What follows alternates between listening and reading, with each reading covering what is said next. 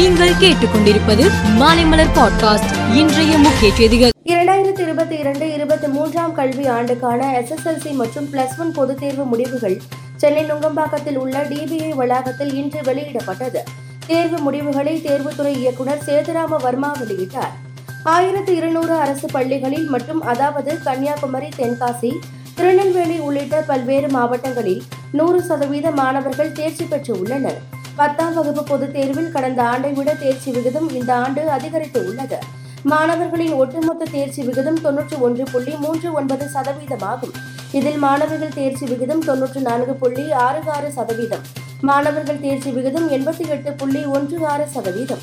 வழக்கம் போல் மாணவர்களை விட மாணவிகள் கூடுதலாக தேர்ச்சி பெற்று உள்ளனர். வழிகாட்டும் செயற்கைக்கோளின் ஆயுட்காலம் நிறைவடைந்ததையொட்டி புதிதாக தயாரிக்கப்பட்ட என்விஎஸ் டூ செயற்கைக்கோள் ஜிஎஸ்எல்வி மார்க் த்ரீ ராக்கெட் மூலம் வருகிற இருபத்தி ஒன்பதாம் தேதி விண்ணில் ஏவப்படுகிறது என்று இஸ்ரோ விஞ்ஞானிகள் கூறினர்.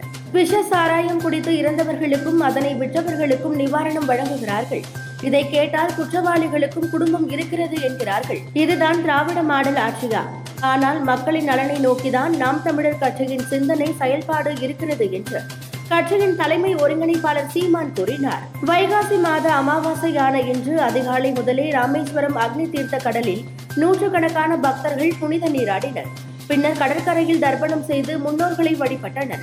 தொடர்ந்து கோவிலில் உள்ள இருபத்தி இரண்டு தீர்த்தங்களிலும் புனித நீராடிய பக்தர்கள் நீண்ட வரிசையில் காத்திருந்து ராமநாத சுவாமி பர்வதவர்தினி அம்பாளை தரிசனம் செய்தனர். கேரளாவில் டீ கடை ஒன்றில் டீ குடித்துக் கொண்டிருந்த முதியவர் ஒருவரின் சட்டை பையில் இருந்த செல்போன் திடீரென வெடித்து தீப்பிடித்தது இதனால் அதிர்ச்சியடைந்த முதியவர் உடனடியாக எழுந்து அந்த செல்போனை எடுத்து கீழே போட்டார்.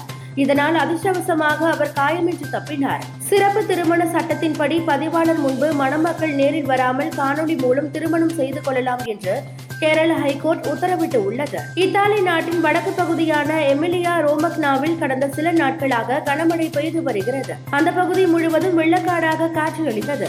இந்த கனமழை காரணமாக வீடுகள் சேதமடைந்ததால் இதுவரை எட்டு பேர் பலியாகி உள்ளதாக தகவல்கள் வெளியாகி உள்ளன. சீன தலைநகர் பீஜிங்கில் ஷாகுவோ என்ற காமெடி நிகழ்ச்சி தயாரிப்பு நிறுவனம் சார்பில் ஒரு தியேட்டரில் நிகழ்ச்சி நடந்தது. இதில் பிரபல காமெடி நடிகர் லீ ஹவுஷி கலந்து கொண்டு நடித்தார். அப்போது அவர் சீன ராணுவம் குறித்து அவதூறான வார்த்தைகளை பயன்படுத்தியதாக குற்றம் சாட்டப்பட்டது. இந்த சம்பவம் அங்கு பெரும் பரபரப்பை ஏற்படுத்திய நிலையில் நிகழ்ச்சியை நடத்திய ஷாகுவோ நிறுவனத்திற்கு சுமார் பதினாறு கோடி அபராதம் விதித்து அந்த நாட்டின் அரசாங்கம் உத்தரவிட்டது. இமாச்சல பிரதேசத்தில் உள்ள மலைவாச ஸ்தலமான தர்மசாலாவில் இன்று நடைபெறும் அறுபத்து ஆறாவது லீக் ஆட்டத்தில் பஞ்சாப் கிங்ஸ் ராஜஸ்தான் ராயல்ஸ் அணிகள் மோதுகின்றன. மேலும் செய்திகளுக்கு மாலைமலர் பாட்காஸ்டை பாருங்கள்.